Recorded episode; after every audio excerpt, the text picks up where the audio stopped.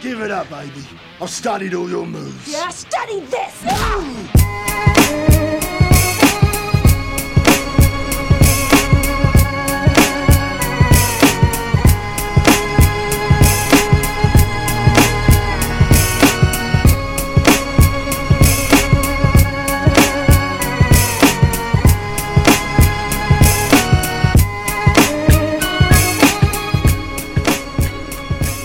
What's good, everybody? Welcome to the Forbidden Technique podcast, where today we have a slightly weird, disjointed episode since my usual co host Christian is currently on like a 20 hour drive home from New York, where he was attending a fight show featuring fight site grappling analyst Ben Cohn, where he won by emphatic technical knockout in the first minute. So, congratulations, Ben. We'll have more from that from Christian later. But first, um, for this weekend's main event, we have a particularly grapply one. So, since neither me or Christian are like specially experts on the finer points of grappling analysis, uh, I've just done what heavy hands would do. And I've invited Ed Gallo to break this one down for us. How's it going, Ed? It's going well. I'm I'm used to MMA analysts using me as a crutch. Yep. I was getting tagged on Twitter like, "Hey, what do you think of this?" I'm like, "Don't, I can't.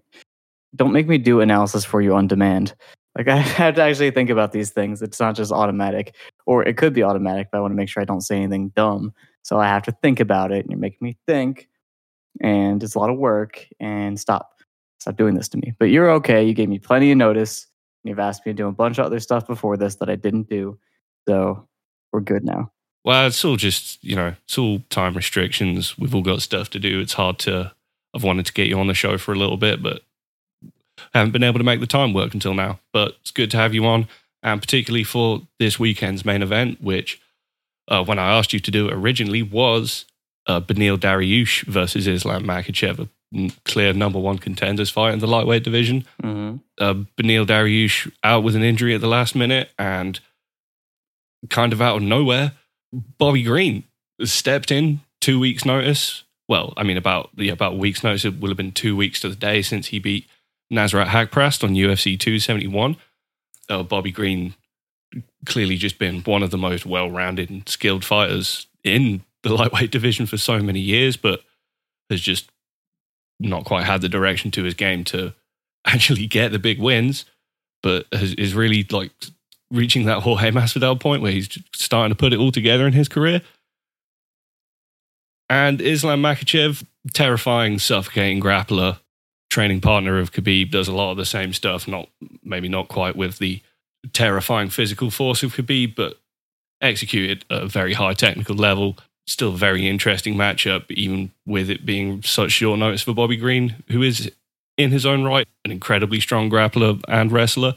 So, Ed, what do you think of Bobby Green's career development, his skill set, and where it's all led to where he is right now in his career? Yeah, it's interesting. Um, so first of all, shout out to Bobby Green, the wrestler, two-time California State placer. Bobby Green, high school wrestling is the best base for MMA, obviously. Uh, yeah, I've always liked Bobby Green. Uh, I watched him in Strikeforce because I did used to watch Strikeforce. Um, and I also, you know, I ever I feel like most MMA fans have that phase where they go back and they just watch every event they possibly can. I try to catch up with everything. Uh, so I watched him in uh, Affliction as well. so I've I've known him for a while. Your Dan Lauzon. Uh huh. Uh, I've known about him for a while, and you know, I didn't love him originally because you know there was all the same like bravado and showboating and hands down all that stuff. Um, but he wasn't doing that well in his fights. I'm like, what is this about?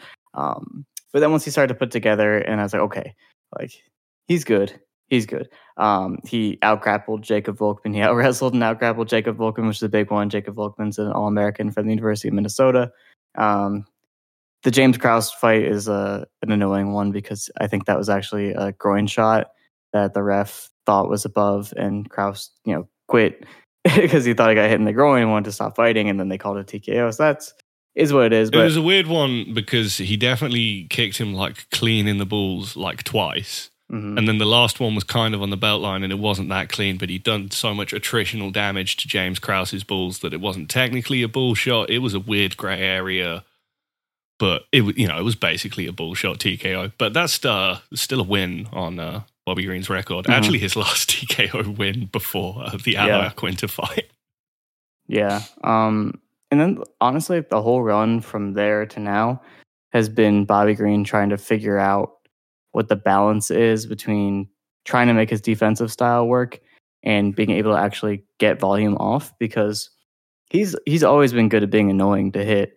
Um, but you know, he has to figure out, okay, when am I getting my counters and how can I scare you off? Because he can't just defend over and over and over again, try to be slick. Because like you saw in the Dustin Poirier fight, you could just keep on him and eventually land something big and he can't just eat it. So he's been trying to find the balance with this approach for a while.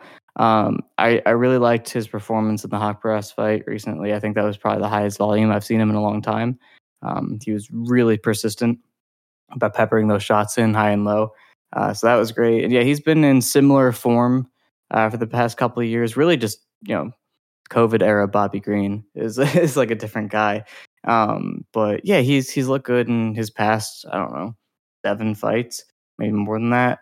Uh, and he really only has one loss in his recent streak because the the Moises fight was a pretty bad decision. Yeah, it was really great to see Bobby Green starting to put things together in his COVID era run because he had that really just a dispiriting streak of annoying split decision losses where he just wasn't quite doing enough, but really should have won a bunch of those fights. And it just seemed like he ha- had all of the talent and a ton of depth of skill, but just was never going to quite put it together. Um, but it's just it's just been a really satisfying career arc Mm-hmm. and I just uh, wonder how all of that matches up at this point with Islam Makhachev, who I just find incredibly hard to assess. Because I'm like, yeah, he's good, but kind of like Khabib rub, like no one would give a shit otherwise. Like, kind of cares? He's fine. Mm-hmm. Like, he out grappled Dan Hooker. Yeah, that's cool, whatever. But I mean, what do you think about Islam Makhachev? Uh, so I've covered this topic a decent bit on the uh, Frozen Fight Site MMA podcast. the Uh, MMA retired MMA podcast. yeah, I don't know what what even to say about that at this point, but uh, yeah, I've talked about it a lot, and basically, it's like you're saying, it's not that I don't love him as a fighter. I mean, I don't love him as a fighter. I like him okay, but my reaction to him, like whether or not I want things to go well for him, is a lot of me being resentful because people are like, "Oh my god, it's the second coming of Khabib. This is so great. He's amazing. He's the best." And it's like, all right, yeah, his record is very impressive looking. I'm a I'm a sucker for a lot of green on your record. I get it. Um, he's got some finishes. You know, the, the names on his resume are recognizable. Um, those aren't. It's not nobody. It's a fairly consistent level of opposition. It's definitely not he nobody. really, yeah, he really hasn't fought anybody of any sort of difficult style for him in the top because it's lightweight. yeah, in the top 10 now. And now lightweight is a lot more grappler heavy in the top 15 than it was even a year ago. So that's good news that we don't just have one guy who can grapple and a bunch of strikers and then they, all get exploited and then we're, we're left wondering what is this guy's actual ceiling because it might just be circumstantial. So that's kind of where we are, where he really still hasn't fought anybody that can challenge him in the upper echelon of the division. I mean, in in a wormhole, not a wormhole. Oh my god, in a vacuum. Jesus, I got my space terms mixed up. I don't know how that happened. Uh, there you go, professional podcasting. Uh, like Adriano Martins, good grappler, aggressive striker. He knocked him out. Southpaw too. Chris Wade. Chris Wade's a great a great grappler. He's a wrestler. They wrestled and grappled, and Makhachev was better. But that's not necessarily a difficult style matchup that you fight someone and that they are a wrestler. That doesn't automatically mean it's difficult because Chris Wade needs to grapple. You know, Nik Lentz needs to grapple. Same with Davi Ramos and Arman Mhm. Tsarukyan. Tsarukyan. Yeah, all those guys like they don't they're not first of all, they're not good enough on their feet for it to be like a thing. They're like, oh, I will just not wrestle you. Uh, and the other thing is that they're just pathologically going to initiate grappling. The Tsarukyan fight's especially annoying because Tsarukyan's doing fine on the feet and then he keeps forcing the exchanges and like stop. stop doing that. You're losing these exchanges. You don't need to do that. Um, so it's I just haven't seen him in a fight where someone does the right thing to make it difficult for him and then he has to answer to that it's always like he's in a kind of fight that's good for him. And that's basically been the way it is every time. And you know, a lot of people have opposition, you know, lineups that look like that and they make mistakes and they lose fights. So it's like not like it's guaranteed that you're going to win.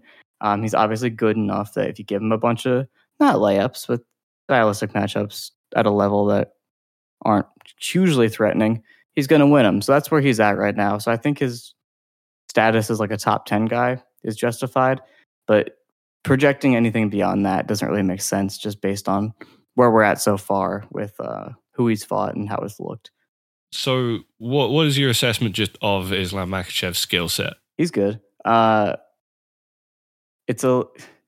I think this, the reason some people are underwhelmed by him is because he has to live up to this expectation of being like Khabib, and Khabib is kind of a spectacle to watch because he is not smooth until he is in good grappling positions. Everything that happens between the start of the fight and when Khabib gets to his first good grappling position is pretty uh, hectic. Pretty wacky. Yeah, it's like he's he's gonna wait for his moment or like force his way in in some ugly fashion and then have this huge burst of energy uh, where he go, works really really hard to get that first big takedown. Then and then once he's in a grappling position, he looks like it's easy for him to you know rev up the pace and run his motor. But for Makhachev, it's like he's always kind of cruising. Um, he's doing things that make sense, but he's willing to take huge amounts of time where he's not doing much. Um, it's never like a big burst. It's always like slowly working his way into a good position, and he's just very patient. Uh, and the, you really never get that huge like, oh my god, he's sprinting now moment that you get with Khabib, which is one of the coolest things to watch about him. Uh, with Makhachev, it's just like, all right, he's fine on the feet. He picks his shots pretty carefully. Sometimes he pressures, sometimes he just kind of hangs out at space. He can shoot reactively, he can shoot proactively. He can pressure to the cage, he can work on the cage from the legs, upper body.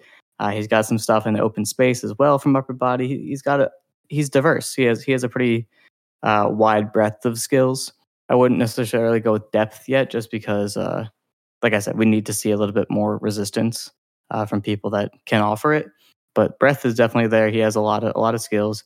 Um, he's a well-rounded fighter. I would say that he's a well-rounded grappler. He's a well-rounded wrestler. He can do most things that you'd expect a wrestler or grappler to do.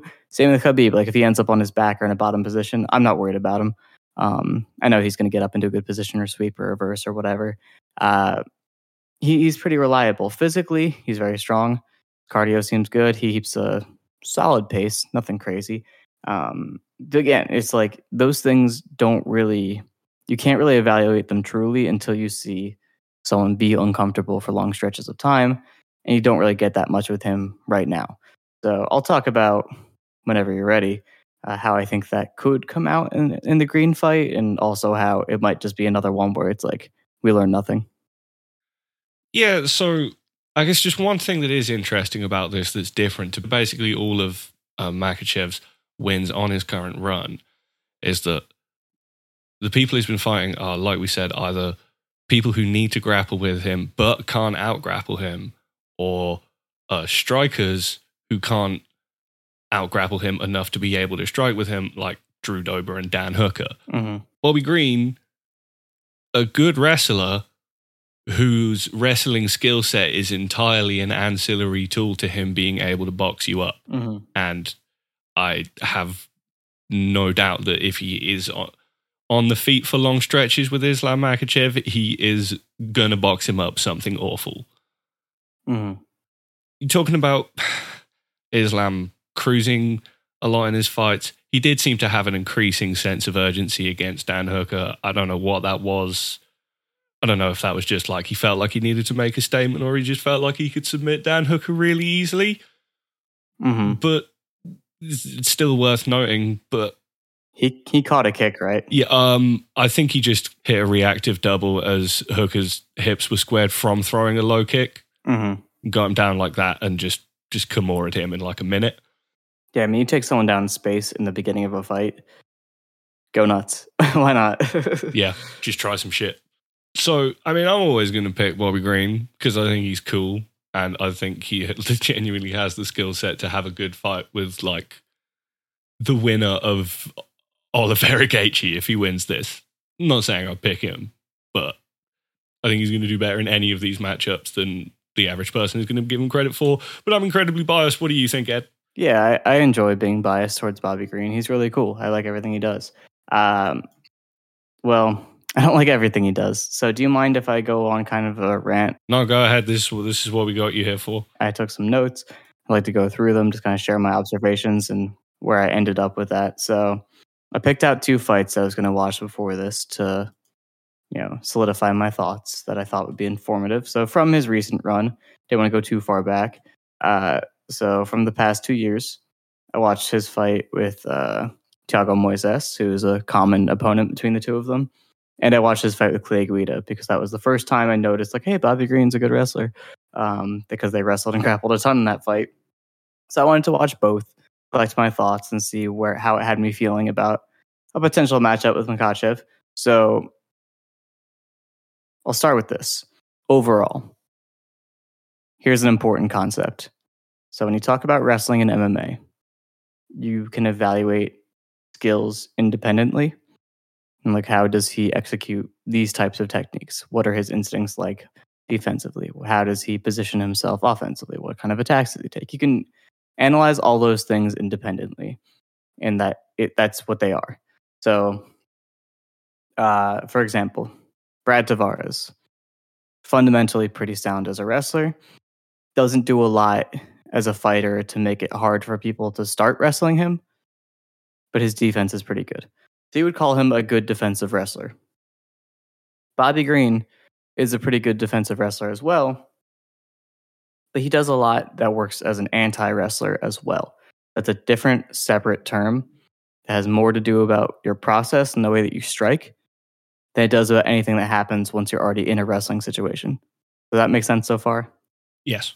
So Israel Adesanya, decent defensive wrestler, better anti wrestler, I would say. It's mostly about him making it hard to get to him in the first place so that you don't have a clean bite to start your exchange. You're trying to wrestle him from an already disadvantageous position, much easier to defend, works better for you.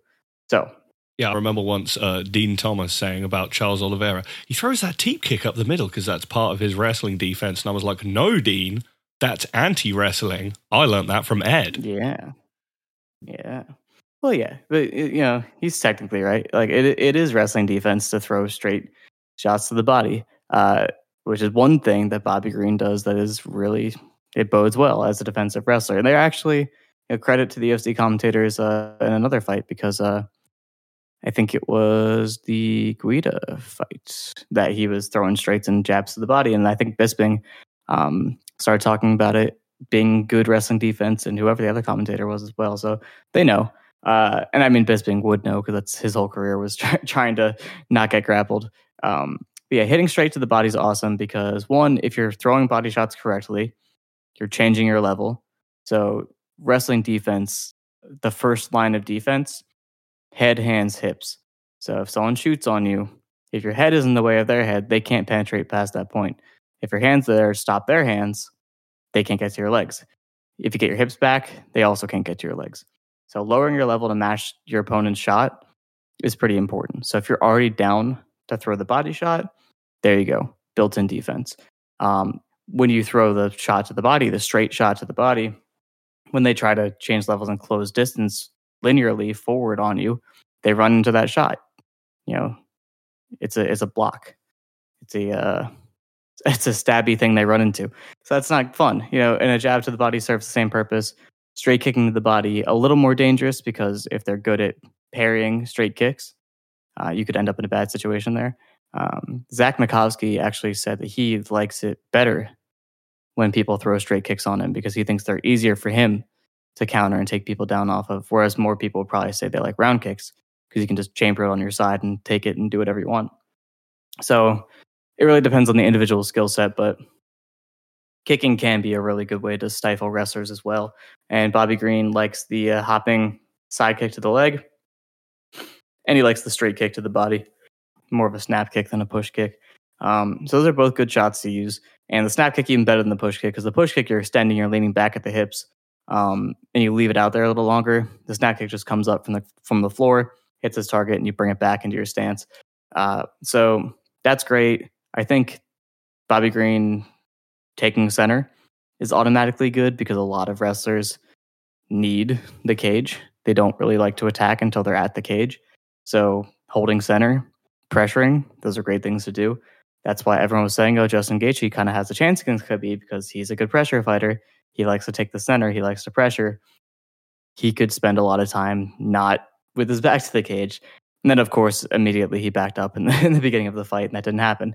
Um, but this is somebody I think I trust to, to not do that. Um, so pressure fighting, holding center, not ending up with your back on the cage. Those are all good things. Hitting the body, um, level changing, hands down to catch shots uh, is definitely helpful. So all those things on their own contribute to a pretty good anti wrestling approach on the feet for Bobby Green. Uh, but negatives that make him easy to wrestle, his stance and his footwork, absolute mess. Absolute mess. He breaks his stance all the time. He turns sideways all the time. He brings his feet together all the time. Um, he like steps through his stance to cover distance. He, he does a lot of things where I'm just like, oh my god, dude. Um, I think the same thing when I watched Sean Strickland. Like if you fought someone that wanted to shoot on you, you'd be in trouble. And if you look at Sean Strickland's record, he hasn't. He hasn't fought people that want to shoot on him.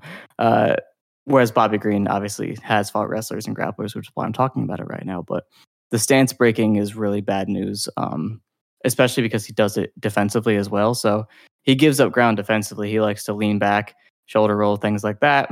And he, his feet are usually in pretty bad defensive position, both as a striker and as a, a grappler uh, when you push him backwards. So uh, he gives up a lot of ground as well. So I, I, don't like him defensively in terms of his positioning. Uh, in terms of his ring craft, I don't think that's very good. But when he's offensively minded, more volume focused, he's the one moving forward. I think that's his best bet, where he just takes little steps back, you know, leans back a little bit, tries to get like his counter jab or his counter check hook. Um, but again, his exits in those situations are sloppy. His feet are sloppy there, and that is pretty rough because someone smart would say, okay, as soon as he goes to take back space after he, you know, jabs, which is something he does pretty consistently, that's a good time to shoot on him because he's going to be leaning back, hips forward, feet together. Just double him, honestly. Um, and I, I, didn't see anybody try to do that um, in any of these fights. Uh, so, are you still with me? Okay. So, specifically the Moises fight. Um, one thing that I noticed as well with you know the way that Green moves around is that it was pretty easy for Moises to kick him up. Uh, a lot of round kicks, uh, high and low, were he was he was hitting him very clean early on. And then when Green was actually checking the kicks, then Moises was starting to feint them and come back in and use those for his entries uh, as a striker, which was helpful. So the kicks really bothered Green. I don't think that's a big part of Makhachev's game. I don't think that'll be an issue. Which is also interesting because I think Green had a lot of really good ideas for mitigating damage from Rafael Fiziev's kicks, mm-hmm. which may have just been like, like he knew Fiziev was going to try to kick the shit out of him. Yeah, more specific preparation. Mm-hmm.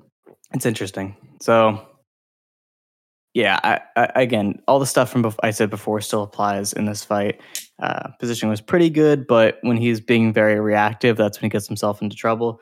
Um, Moises' first attempt to get the fight to the ground, he did an entry I really don't love. Uh, a lot of Serra-Longo guys do this. You step through the rear straight, and then in your new stance, you take your shot. So you're moving forward the whole time. Um, it worked well because it was near the cage. That was basically the reason why it was okay. Um, but Green defended the way he normally defends. And then by the time that Moises was level changing, Green's stance was completely compromised. He was standing straight up, he was leaning a little bit back, he was near the cage, and Moises beat him on the entry. So even though Green afterward went to the side on stance and tried to apply proper defense from there, if he beats you on the entry super bad, you get deep on a double against the cage and your legs are already too close together, you can't win. Uh, so he pulled him off the cage and finished the double in space, but Green scrambled with him really well and got up. But it just it wasn't a good look that he got taken down that way so early because Makhachev will do that. Um, that's something he can do. So that was not great. Um, like I said, it's your first layer of defense. That's probably the most important especially in a fight where uh, you don't want to end up in prolonged grappling exchanges. I think what bails him out in both these fights is that he could grapple with Moises and Guida, and I don't think that'll be an option here. Yeah, so that's what I was going to get to. What do you think about Bobby Green's ability as a scrambler and how the fight's going to go if he does get put in grappling positions? Yeah, I'll get there. I, I'm like going slow. I have a lot more to say. Okay, okay, that's cool, man. Keep laying out my thesis. but uh, you're talking about his wrestling as like an ancillary skill set that just serves to keep him up. He's been wrestling more offensively lately. He took down Guida and Moises in, in both these fights multiple times. Yeah, so he pressured Moises to the cage, shot a double, switched the single, got height in the single, and tripped out the base leg and got side control. Um, and then Moises had a really cool regard situation and then uh, went to a heel hook and they fought in 50 50.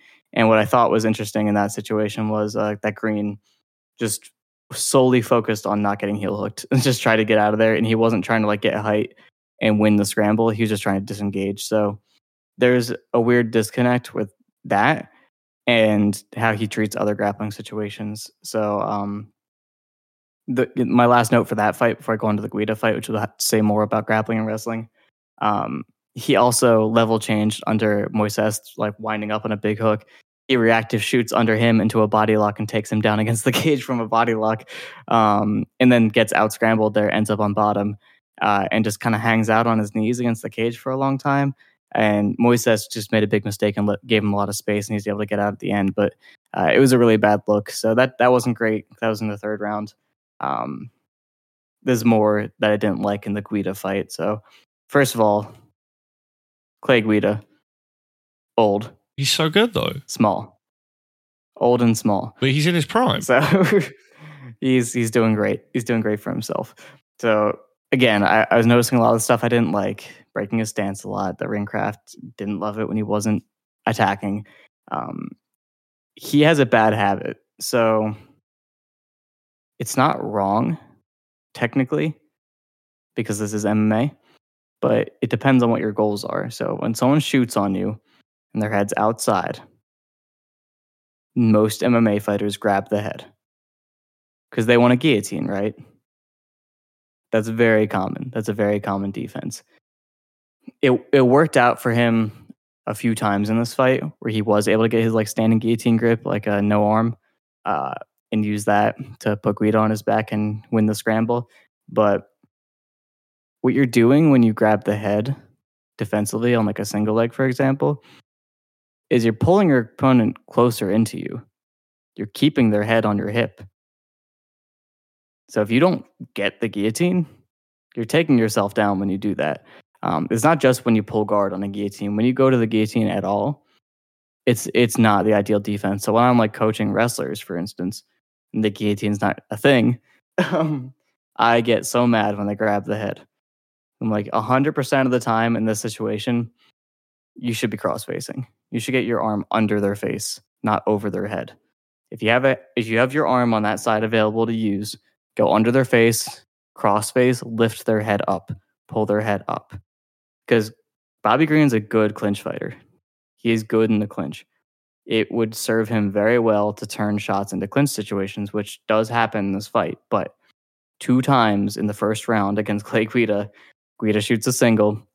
Green grabs the head, gets driven to the cage, and Guida freaking slams him, lifts him, lifts him, and slams on his back and takes his back um, twice. Exact same sequence twice in the first round has his back. So that's horrible. That's a really horrible thing to have happened if you're about to fight Islam Makhachev, Don't say that. who is much more dangerous on your back than, than Clay Guida and is probably much more likely to finish in those situations and it's a lot bigger. So I hate that he is looking for counters in those situations because again, you don't want a pro you don't want prolonged grappling sequences in this fight.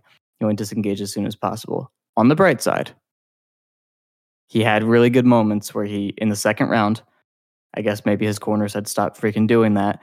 Um, he stopped grabbing the head. He was cross facing and limp legging out of the singles multiple times, disengaging really easily. Um, and then he really committed hard to pressuring Guida. And Guida obviously wanted to close distance, so they were crashing into each other a bunch and getting these clinch situations. But you know, Green starts with his hands down. He fires off his shots and he moves back. Um, he got in a really good habit of as soon as that space is created after he throws his punch, putting his frames up in front of him. Uh, and those frames were turning into collar ties, and uh, he was getting the double collar tie a lot. You can push off of that and get a lot of space away from your hips. And you know he was going knees uh, to the body and, and, head as soon as he could.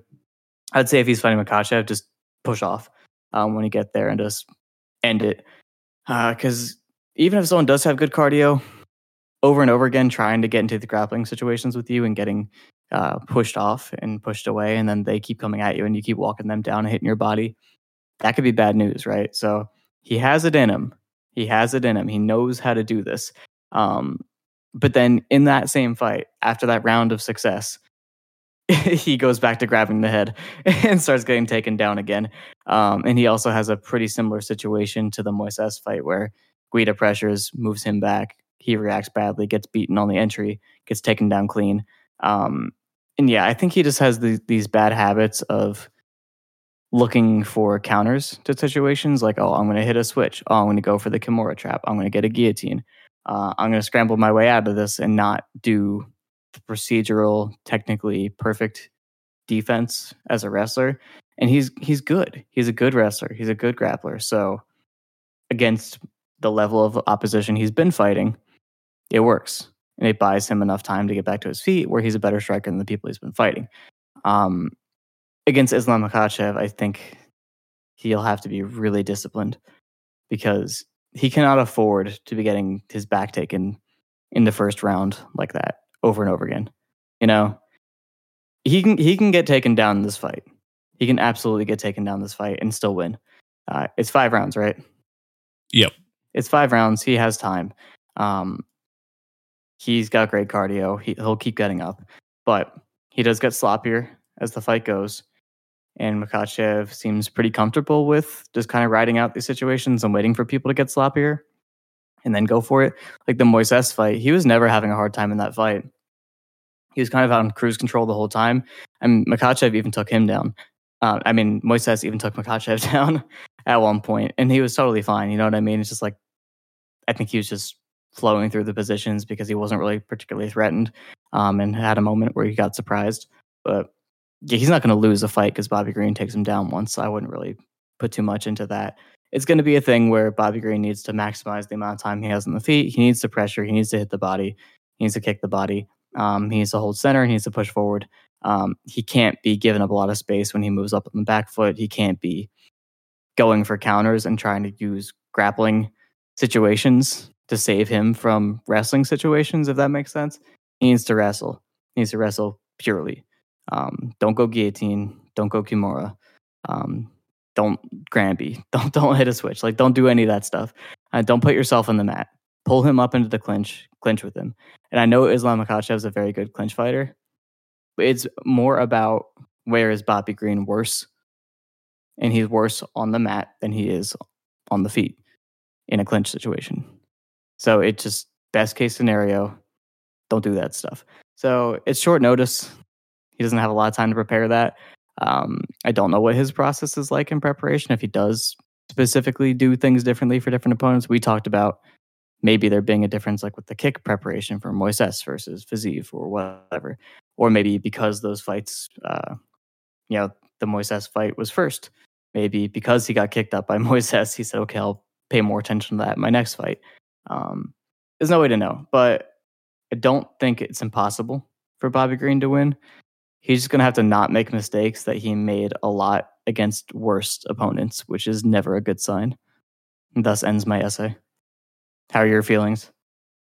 Um, definitely less confident than I was. No. Still, pick, still picking Bobby Green, of course, by a fuck it fourth round knockout. Mm-hmm. He's never he's never had a fourth round. Mm-hmm. I'm, I'm, calling it now. Bob, fourth round, Bobby Green, mythical creature. No, I don't want to undersell Islam Makhachev. He is just, he's clearly very competent everywhere and mm-hmm. has one area where of specialization where he's incredibly dangerous that he is in a division which is pretty much ripe for the taking for people with that kind of specialization. Um, like you say, he has a lot of variety for how he can get to that to that area. You know, he can shoot, he can work on the fence. He's good at punching into clinches and hitting judo throws and sweeps and shit from there, which like you say, is probably the area where Bobby Green can have the most success. hmm If he can just keep an open space as much, win the jabbing battle, you know, Bobby Green's, I think, a thing that works for Islam Makhachev a lot is that MMA fighters, even in good divisions, hate jabbing with southpaws. Um, and he can just like have a ton of distance to jab people up and fight the lead hand while he's setting up his shots. That's not going to be an issue for Bobby Green. And um, it's just been a really long time since we've seen Bobby Green be consistently outgrappled and that actually be leveraged into a convincing win. That's fair. All all fair observations. Uh, I'm looking forward to the fight because there's nothing to lose. If Bobby Green wins, that's amazing. We celebrate. We're popping champagne. If he loses, it was short notice against a stylistic matchup that wasn't great for him. Not terrible, but wasn't great for him. And if Islam Makhachev wins, then he's going to get fucking executed by Charles Oliveira. Mm-hmm. Yeah, it's not a good fight for him. No. So yeah, I'm down. I'm down. I'm down to watch this one. Um, yeah, Beneil Dariush was a better fight because I think Beneil Dariush is actually very bad for uh, Islam Makhachev until he until he gasses out, and then he's then he's good for him. I think Beneil Dariush has a higher chance than a lot of people in the division of finishing Islam Makhachev before that becomes an issue for him. hmm Like I, I, I- I was like, look, Benny, you got to just run up to Islam and just fucking bomb on him in, with left hands. You can't lose. I'm down with that. I'm down with that strategy. Just just just win. Do the win move. But uh, is there any other fights on this card? I mean, probably not. But is there anything else you find remotely interesting that you want to just hit on real quick? Uh, when my man Gregory Rodriguez is fighting. Um, Hobo Cop. RoboCop. Yeah, he. Uh, I love when fighters can be really tired and still do stuff. You know, like they don't. They do fall apart when they're when they're tired, but they can still somehow pull off. For not just winning, but like just to do anything, just to, to fight well tired is a very interesting uh, skill set. That's also definitely my wrestler bias, but um, That's why I love Jacare. yeah, yeah, he's a he's he's a hoofed guy. I have a soft spot for all those guys just because they do have the the meat and potatoes kickboxing approach that you'd like to see from most MMA fighters. Um, and they're all just like stupid, jacked, and you know are the same person, just in different archetypes. So it's very funny to watch. But yeah, he, he's entertaining. He's a good grappler. He's a good wrestler. Um, he hits hard. He does some interesting things on the feet. He'll definitely guess out. Um, but it won't mean he loses necessarily. So I, I'm looking forward to him having further success in the UFC, definitely because he also lost. I think he got like knocked out by someone not good on the contender series. Now he's on this win streak and, and beating better people than uh than that guy for sure. So, yep, just uh You'd love to see it. hoping hoping to see him continue to grow. He's not young. He is 30, but that's not he looks a lot older than that. So I was pleasantly surprised to see that he's only 30. Um But he is a middleweight and he's fucking Yes. jacked. yes. So hopefully that's good. So not not a huge Mhm. problem. And the only other thing that catches my eye is that uh Tsarukyan is fighting uh Alvarez, which is as we were talking about before the podcast, that's within the uh it, it all it's about Islam Makhachev again because Tsarukyan fought Makhachev and Alvarez fought Moises who fight Makhachev. And now that Moises has lost to Alvarez, you need to keep them within the loop of people that have fought Makhachev. So it's all relative to each other and him. Because if you have Alvarez go fight like, I don't know, somebody bad, somebody like unranked that isn't that good, um, and he loses that, then it completely devalues Moises, which you know most people already realize. But um, Oh, but if he loses to Saryuki, and then it's fine Right. because then Islam Makhachev is still good. exactly, exactly. So I see your game, UFC matchmakers. I see what you do here. You can't fool me. But you know, maybe Alvarez is good. He might be. And uh Tsarukyan, I think Alvarez is good. I just also think Mhm. he's a welterweight. yeah, he keeps missing weight. He's huge and he keeps missing weight, and for some reason they keep moving him up, even though he misses weight in every fight. hmm Yeah, So I- it'll be interesting to see if he misses weight and then like knocks out the number twelve guy in the division and just Mhm. gets a ranking. I was giving uh, Arman Tsarukyan a little bit of uh, flack for not being more focused with what he is trying to do. And like, I, you know, again, we talked about how when he fought Makhachev, he kept trying to wrestle him. I like, stop it. That's not your path to victory here. You're not winning these exchanges, even though you are a good wrestler. Um, because most of his the credit he gets from that fight is like having pretty good defense um, as a wrestler. But yeah, he's the one initiating all these exchanges, and then just not trying to win on the feet where he could have probably won. Um, and then you know in other fights he he was just better, but he didn't really push any game in particular.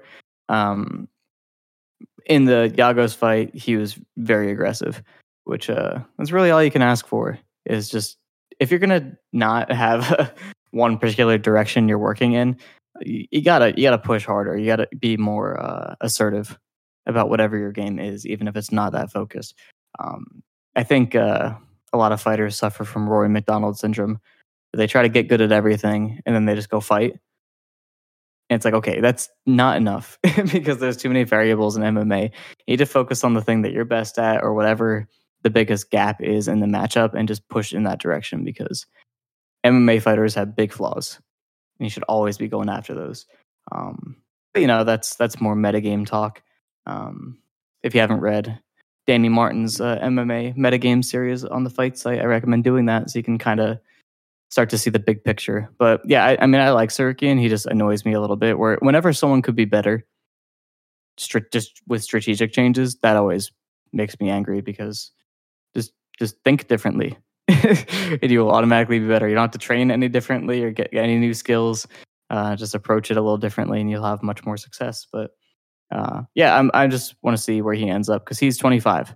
You know what I mean? He could end up being elite he could end up being a gatekeeper. He could end up fizzling out. We have no idea. So I'm very intrigued to see what happens with him. Okay, well, I think that'll just about do it. Thanks for coming on and pimping out your grappling expertise again. You're welcome. If you ever want me to ramble about like two fights for a half hour, just let me know. Just give me enough time to watch two fights and then I'm ready to go. that's great. We normally get a half hour out of an entire ass card. No, I don't know how to be short and brief. I am short, but I don't know how to speak shortly. Okay, well, I'm good at um, talking.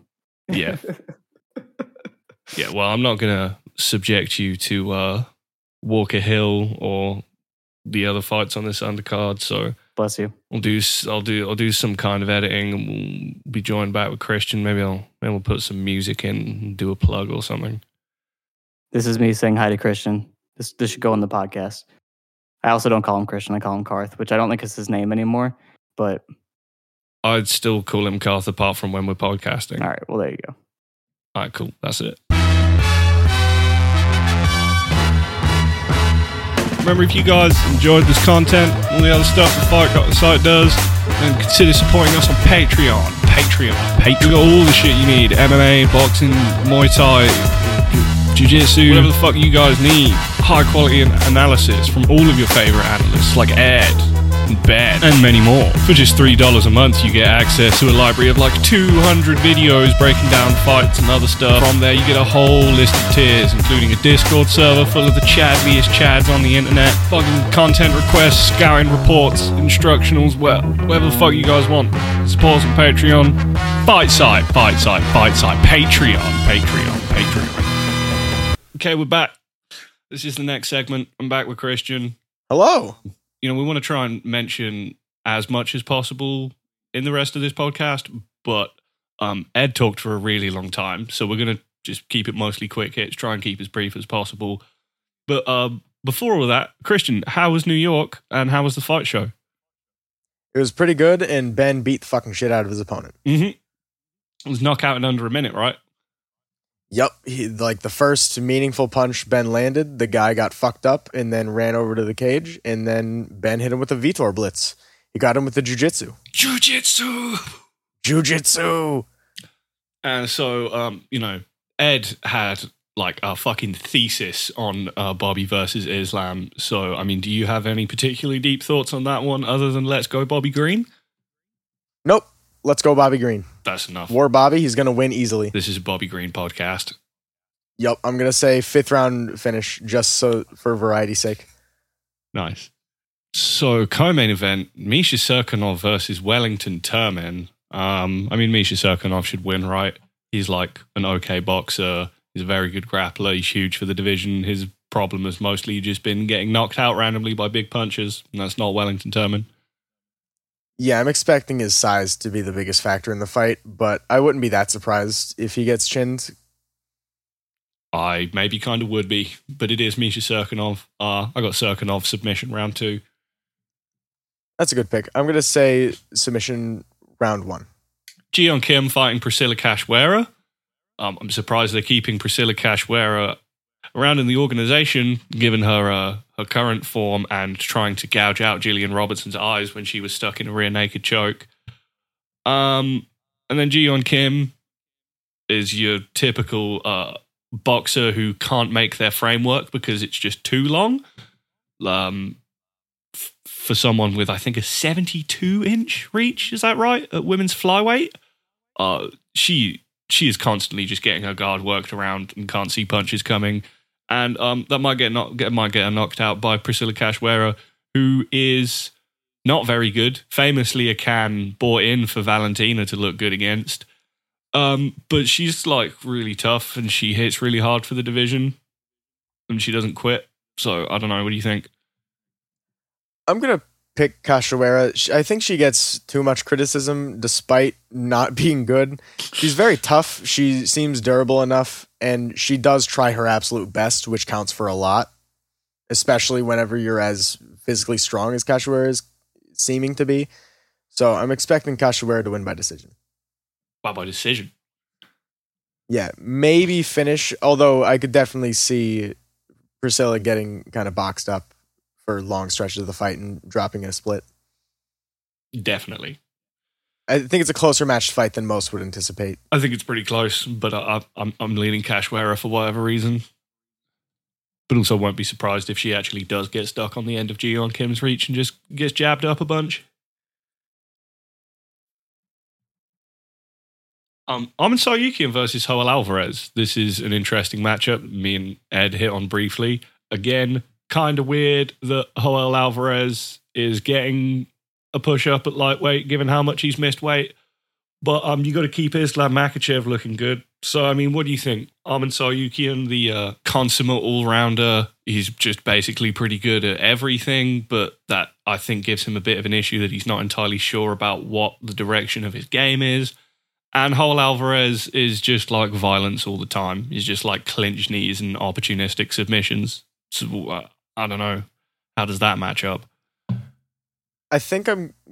I think if Tsarukyan gets him down, of course it's going to be very difficult. But I'm just getting the feeling that Alvarez is going to miss weight by like three pounds and then defend one takedown and win in an exchange in the first, probably, uh, or in my estimation. I, I think he's going to get him with elbows. He's he's very good at using his length and also is no slouch when very close. Mm-hmm. So I'm gonna I'm gonna say third. I'm gonna say first round finish for Alvarez. I was thinking maybe he could hurt him and then like kind of turn that into a longer fight just by getting Tsarukyan's respect. But I, I feel like it's more likely if Alvarez wins, it's just gonna be sudden. Yeah, I tend to agree, but I also can really just see Joel Alvarez is one of those guys who's really fun but you just look at his game and you're like, how much longer is this going to keep working? Like, really? And I'm just, I'm not going to be remotely surprised if Arman Tsarukyan, once he's able to establish ground positions on him, he just kind of locks him down and shuts down any uh, weird opportunistic bullshit that Joel Alvarez wants to go for to finish the fight in a singular instant. And I think Tsarukyan's probably defensively responsible enough on the feet to get the decision. So, uh, Gregory Rodriguez, my man Hobocop, versus Armen Petrosyan. Uh, Gregory Rodriguez is pretty cool. For a middleweight, he's kind of the second coming of Jacare Souza in that he's just like all forward aggression. He's kind of slow and doesn't have great defense, but is always trying to take the initiative offensively, just trying to push people back and throw huge power and get big takedowns to take the back and work for rear naked chokes. And Armen Petrosyan is like just like an okay kickboxer. I only really have what I've seen from him in his contender series fight, where to his credit, he was uh, upper weight class at short notice, came in pretty light, and was fighting a guy who was really determined to take him down and take his back, put him in some bad positions early, but uh, he was able to work out of it and showed just his really good sense of positioning and shot selection and got got a really nice knockout.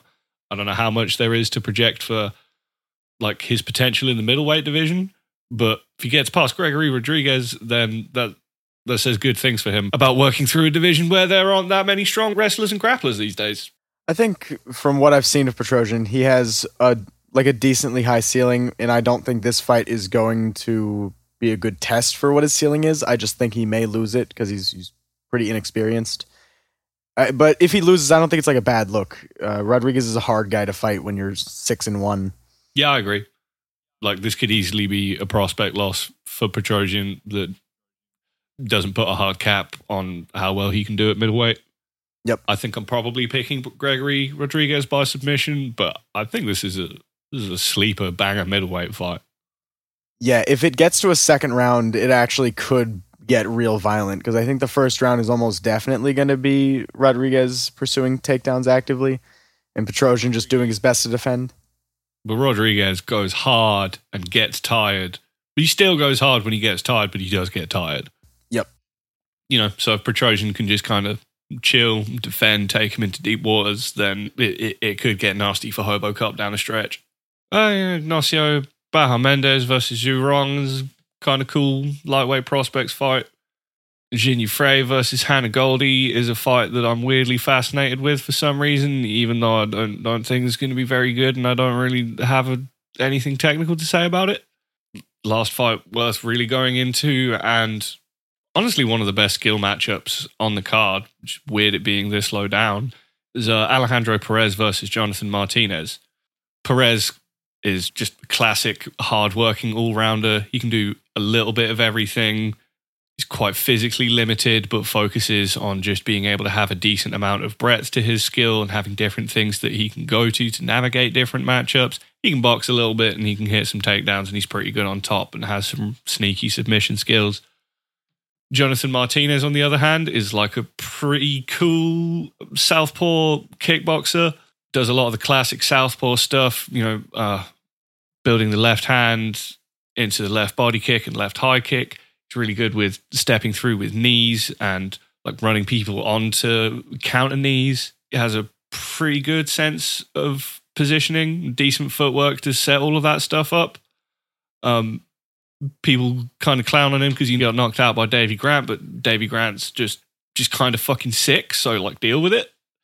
Um, so yeah, I think this should be a good fight. I'm kind of leaning towards Jonathan Martinez by a knockout, but this could be a real two true kind of fight where it's just like how much does Jonathan Martinez tune up Alejandro Perez before he gets taken down and potentially controlled for de- decent stretches of time and or submitted.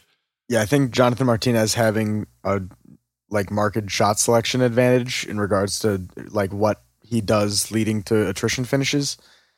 He he's good at kicking the body. He punches the body well. He is very violent whenever he hurts someone. So I think if someone's going to get a finish, it's it's going to be Martinez, and I'm going to pick Martinez by KO round three. This fight just shows the depth of bantamweight that these guys probably aren't aren't even potentially top 20. I still think this is a great skill matchup. It's like bantamweight has enough people to fill an entire extra division of just like kind of cool, athletically limited technicians. So, you know, winner of this could fight someone like John Castaneda, and you got another great fight there. And so, just to wrap up the podcast, we're going to look back to last weekend's event. Ended up being headlined by Johnny Walker versus Jamal Hill and we said Jamal Hill was going to KO Johnny Walker in the first round. But there's no way we could have predicted that it would be that funny. Uh, I mean, Johnny Walker fell like Crash Bandicoot in the game over screen. It was it was it was a good knockout. Um, Johnny Walker kind of just uh, just let Jamal Hill back him up whenever he wanted to. Eventually, decided he had to stand his ground and throw back. They traded a right hand uh, Jamal Hill kind of got stunned, and Johnny Walker got knocked the fuck out. That's kind of it. Yep, Jamal Hill is a problem at light heavyweight, but he's been a problem. People just started underrating him because he lost to Paul Craig.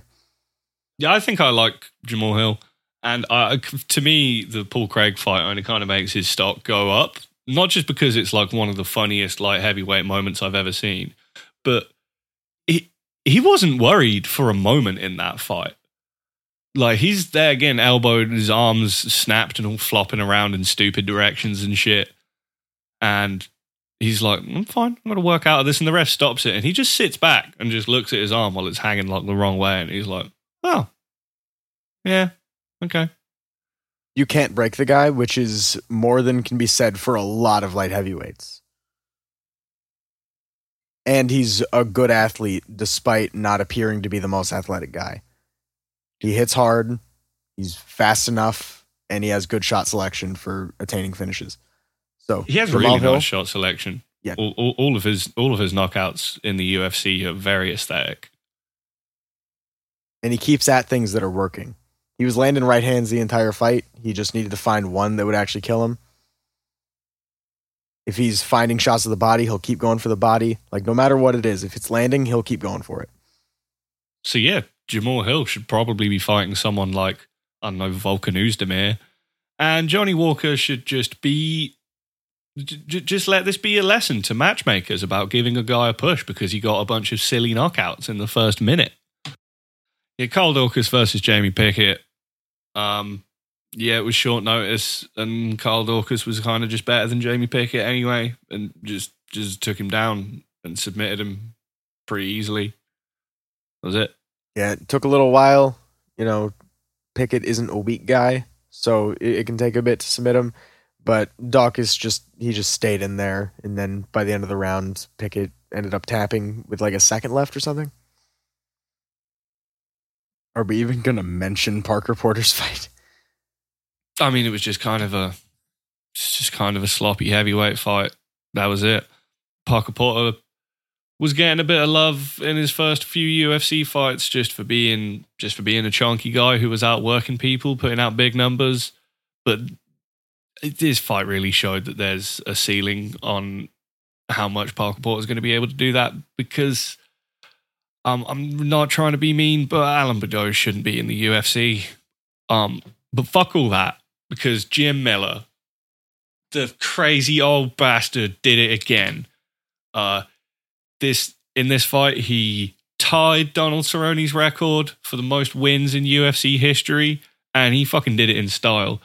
Um, I thought Jim Miller had reached a point in his career where he pretty much had to win by first round submission because he would get tired, he wouldn't be able to maintain out grappling people for three rounds, and he would just get put on his back and just give up miserable decisions. And just watching him lose fights to Joe Solecki and Vince Pichel like that just fucking sucked. Um, but he's just gone, oh fuck that, I'm just going to start knocking these guys out. And he's done it in his last two fights. He has almost no knockouts on his record prior to that, and it was a it was a beautiful knockout.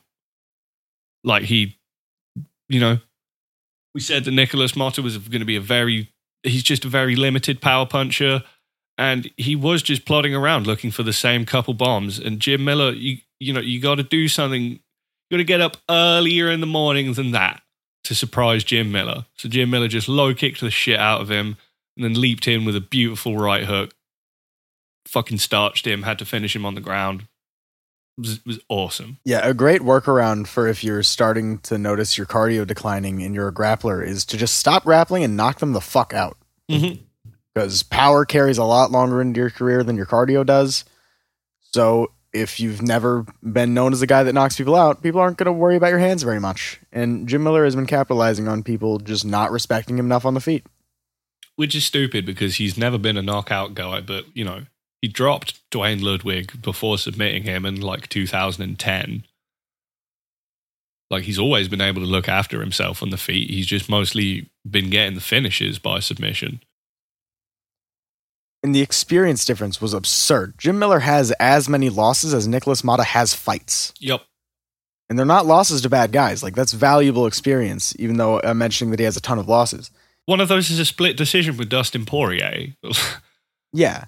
And like he's been submitted by Charles Oliveira. He has a lot of really good He losses. also submitted Charles Oliveira. Yep. he said he wants to be on UFC 300, and I can see it. Um, Joaquin Buckley versus Abdul Razak Al Hassan was fucking weird. I don't think anybody saw this one going to decision, and it made me really concerned about the direction in which Joaquin Buckley's game is developing. Because I kind of, when he came into the UFC, I kind of had him pegged as just like uh squat, like pocket boxer volume guy who'll shoe shine the body. And it, really seems that, and this may somewhat have been brought on by um, his insane meme knockout over Impa Kasanganay while he jumped off of one foot and knocked him out with a spinning back kick while he was having a kick parried. But it seems that he's really just like leaning into leading with huge left kicks from miles away, even though he's a five foot eight middleweight and then feeling the need to be, you know, MMA well rounded and shooting ridiculously explosive takedowns constantly, even though he doesn't have much of an idea what to do when he's on top. So he kind of just like tooled Alhassan up for two rounds and then almost fell victim to Alhassan's what would have been Alhassan's only ever comeback win, he kind of got 10 8 in the third round, just just getting beat up because he because he was exhausted and hadn't been able to get Alhassan in there, even though Alhassan gassed out in the second round. So yeah, this fight was weird, and it wasn't just weird because it looked like a jacked Vince Staples fighting a jacked Kendrick Lamar. Uh, it, it, it it was it was weird. Yeah, I don't think Buckley has a very high ceiling, but I think he's going to fit comfortably where he is right now for a while. And Alhassan is on his way out. So, yeah, a pretty meaningless fight generally, I think. Yeah, I mean, literally all of Alhassan's wins are first round knockouts. He's never won any other way. And they're less and less common these days. Yeah, so this was the other fight on the card where we were saying uh, this guy's really good and probably should win, but he's old and might get killed. And uh, this time the old guy got killed. Gabriel Benitez versus David Onama. This was maybe one of the best one round fights I'd ever seen. It was fucking crazy. Benitez came out hot, looking like the Moggly of old, throwing huge left body kicks, uh, stunned David Onama with a big left hand that like completely closed his eye. But David Onama um, showed why he's actually a re- pretty well touted prospect and why the Mason Jones loss shouldn't really lower his stock that much because he bit down, got Benitez to the cage, and threw a huge power combination that put Benitez out face down cold. It was brutal. It was exciting. Um, so sad for fans of Moggly, but uh, David Onama might might be pretty cool. Yeah, and what we touched on really came to fruition in the preview, where we were saying that if you give a counterpuncher that's willing to put himself on the fence a good bit, a guy that's fast and hits hard and has decent shot selection and is good at keeping someone in position whenever they get them there, it, it was going to lead to a first round finish pretty replicably, I think, in hindsight. It seems like it. Even though Benitez came close enough to getting uh, his own first round finish. But it definitely also seems to be a thing with Gabriel Benitez where you know once he starts landing clean, he can get a little bit wild and if he thinks he has his opponent closer to being out of there than he does, it's kind of exactly what happened to him in the Sodiq Yusuff fight as well.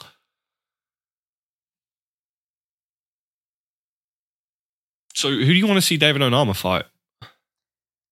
Uh, anyone that is a competent wrestler but not a great one, which is kind of hard to find in that division because it's either great wrestlers or people that it's just not a, a main fixture of their gra- their game. It's more just something they have in their back pocket. So I'm thinking if we can get Onama versus someone in like the 25 to 15 range, we would get a better gauge of where he should be at. Yeah, and as for Gabriel Benitez, um, maybe you know remake the T.J. Brown fight. Uh, you could fight like you know Charles Rosa or Damon Jackson. Just don't don't give him power punches anymore. I don't want to see it.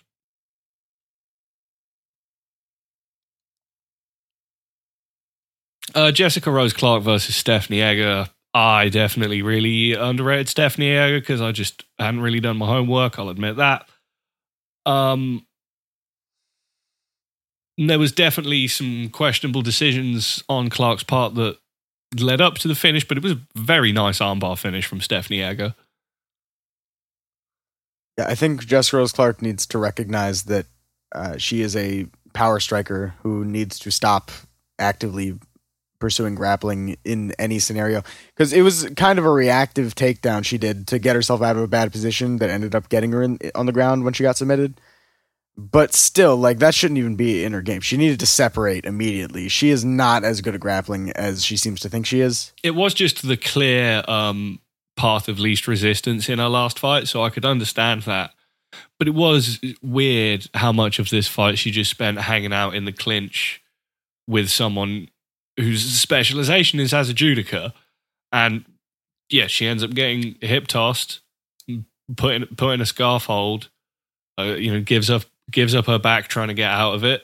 And then Stephanie Egger takes the back, but then transitions to the arm.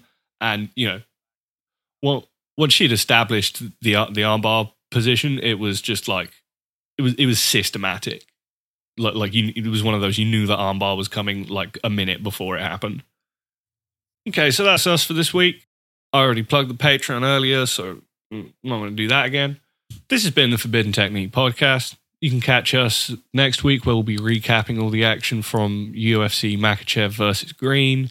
Um, we have an off week next week for UFC cards at least, so maybe we'll find something else to talk about. But then the week following that is UFC 272 with Colby Covington versus Jorge Masvidal in the main event, and Rafael dos Anjos versus Rafael Fiziev uh, has been rebooked in the co-main event. So yeah, we'll catch you guys later. Peace. Later.